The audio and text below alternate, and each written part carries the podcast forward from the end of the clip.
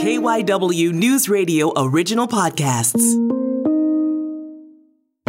Hey, it's Matt Leon. The Thomas Jefferson University women's basketball team is headed to the Division II NCAA tournament. The 23 and 8 Rams have earned an at-large berth after advancing to the Central Atlantic Collegiate Conference title game. They will play Bentley in the first round on Friday on the campus of Southern New Hampshire University in Manchester, New Hampshire. Caught up with Jefferson head coach Tom Shirley to talk about his squad, their season, and this matchup with Bentley. Give a listen. So, first of all, Tom, congratulations. Great season to this point. Uh, you get to the conference title game, fall a little short against the great sciences team, but you're earning at large. You get a four seed in the region. All in all, got to be pretty happy. Yeah, really happy, Matt. Uh, you know, 23 and eight, three sophomores and two freshmen in the starting lineup. I think that's pretty pretty good for a, a year of, especially dealing with COVID as well. Very happy, yes if we're talking back in October, did you think this was the ceiling for this group? Have they exceeded your expectations? No, I thought we came off those two championships and we'd have a some level of a rebuilding year. I wasn't sure what rebuilding was. You know, you always want to have a winning season. I thought we would have to kind of restructure, reteach new freshmen, even though they were sophomores academically. So no, I would not have thought we could reach these heights back last September is there a point during the season where your calculus changed when you started to really think like all right we've got the chance to do more than i thought and we should maybe proceed accordingly i thought once we got the rotation down and you know we committed to starting murphy and we committed to starting Yencha, and they just kind of started to blend in with the other three and Miles actually a junior playing as a sophomore we got our bench rotation down. I, I, I kind of felt fairly smooth about what we were doing.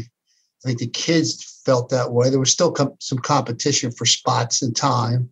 You know, I, I, thought once the structure got in place, everybody was pretty good with it and, and, pretty comfortable. And we started winning some games. You know, we'd win five and six, lose one, four, five, lose one. So I, I mean, we got a little, little bit of a good buzz going. I thought.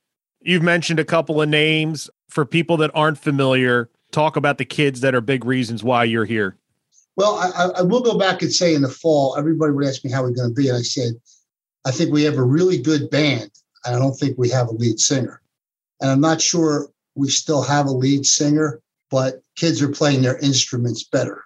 I think when you look at the, the extra year, you know, Cassie Murphy has emerged. I mean, she became a second team All League player as a freshman. Morgan Robinson, I thought, was totally insulted by not being first, second, or third team. I thought she had a terrific year and is a really, really dynamite point guard. If she can, her jump shots continue to improve, she's going to be really good.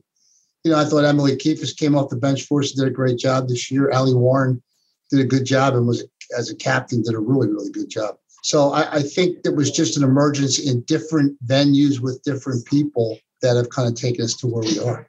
And uh, obviously, Haley Monell being kind of a the elder stateswoman in terms of experience has really helped us as well.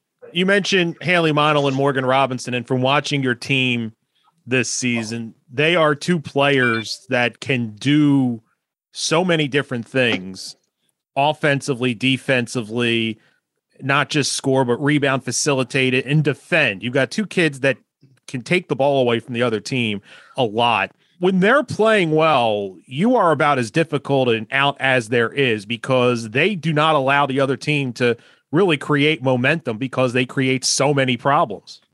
No, man, I think that's a good point. and I think what I learned early on was, you know, their speed and their athleticism warranted us going more to that pressure defense that you see us play with that half court and kind of let Monell out there as a free agent smacking away because she got she just gets fingertips and, and, elbows and hands on the ball, and Robinson is right there to kind of pick up the scraps, if you will. So I think their play dictated our defense, not the other way around.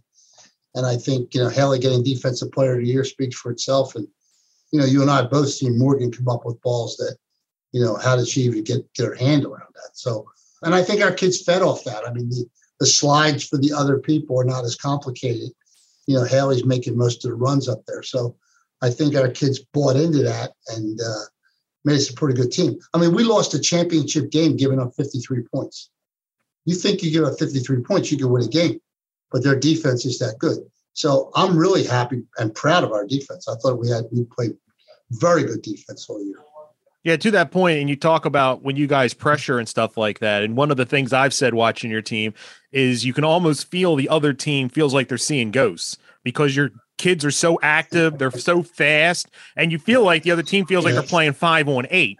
Just talk about having kids that have that ability, specifically Monell and Robinson, but the whole unit as well, to create that kind of pressure. Yeah, I, I think part of it too is you know we're not always in that trap. You know, sometimes we're just in that in that stunt and sometimes, like, uh, you'll watch the other team's point guard back up a couple steps just because they're not sure whether we're actually going to ride you down the floor or we're going to pressure you down the floor. So I think part of that just comes from Haley's instincts, and part of that's you know directed by me. But at the same time, I, I think it's just there's a and you said it. There's a level of ghost, a level of scaredness, a little level of concern. And meanwhile, the shot clock's 18, 16, 15 they're not getting it rolling until about 12 seconds. So that's really, really disruptive. We don't even have to steal a ball or touch the ball to be disruptive defensively. So let's talk about the matchup. You get Bentley, one of the top programs in the region. And I think, if I'm not mistaken, a few years ago, you got them in the first round and you really went toe to toe with them, fell a little short. What do you see in this matchup? I can't believe Jim Conley gets paced in his first year. Like, that ain't right. That just ain't right. So, but uh, no, I'm really really glad the committee kept Philly away from Philly. None of us wanted to drive six and a half hours to play each other. So Bentley's Bentley. They just won their 21st conference championship. They're the queen of the hill for a long time with Barb Stevens. And, you know, Ann's going to do a great job in terms of, you know, carrying on the tradition. But, you know, it's good for our kids to get out of the league and get out of the PSAC and play, you know, a, a national nationally recognized. I don't know if they're a national power this year, but they're nationally recognized. And we're higher seeded and we're wearing white uniforms. Our kids are so excited they're wearing white uniforms. Like we're always the underdog. So I think, think it's going to be a good game. I, I, think, you know, I think we have contrasting styles of play. You know, they got a big kid that's really, really good, and we're, you know, we, we want to run. So we'll see. But to hang with a team like that or beat a team like that, that's a marquee name. That's a Coke or Pepsi. So we're looking forward to it. You've mentioned the youth of this team. You had some kids that were on the roster. You lost the year to COVID the year before. How big is this for, you know, virtually the entire roster, this first NCAA tournament? And what is the job for you as a balancing act? You want them to enjoy this, savor the moment, but also we've got work to do. Let's not get too caught up in anything but basketball. I was sitting up at the uh, cafeteria the other day with the assistants and watching our kids interact and have their phones out and Snapchatting and whatever they do. And I said, this is what they missed. Just, you know, hanging out in the door in the hotel at night, just shooting the breeze, doing whatever they do, talking about whatever they talk about. And and I kept saying to them, have fun, enjoy yourself, you know, eat an extra pancake, like do whatever it is you want to do. And I think they really enjoyed it and they kind of made up for two years worth of not being there. And of course you feel bad for the team that didn't get to go there and to bring this youthful team and we to almost rejuvenate it and say, okay, you guys are young and now you're experiencing it. You want to come back next year? You want to come back next year? And now we get to do it at the next level, obviously the NCAA level, and say, okay, you're tasting this as a freshman, you're tasting this as a sophomore. Where before you, you know, you graduate some kids and say, well, the only person that's been here is Ellie Warren, who's in her sixth year. Like nobody knows what this feels like or smells like. So to get these kids a taste at such a young age, I think is great for a recruiting because you bring kids in and they say, "Yo, we've been there, man. We've done this."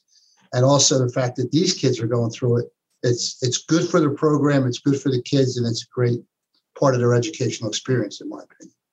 X and O OY's biggest keys to have some success here.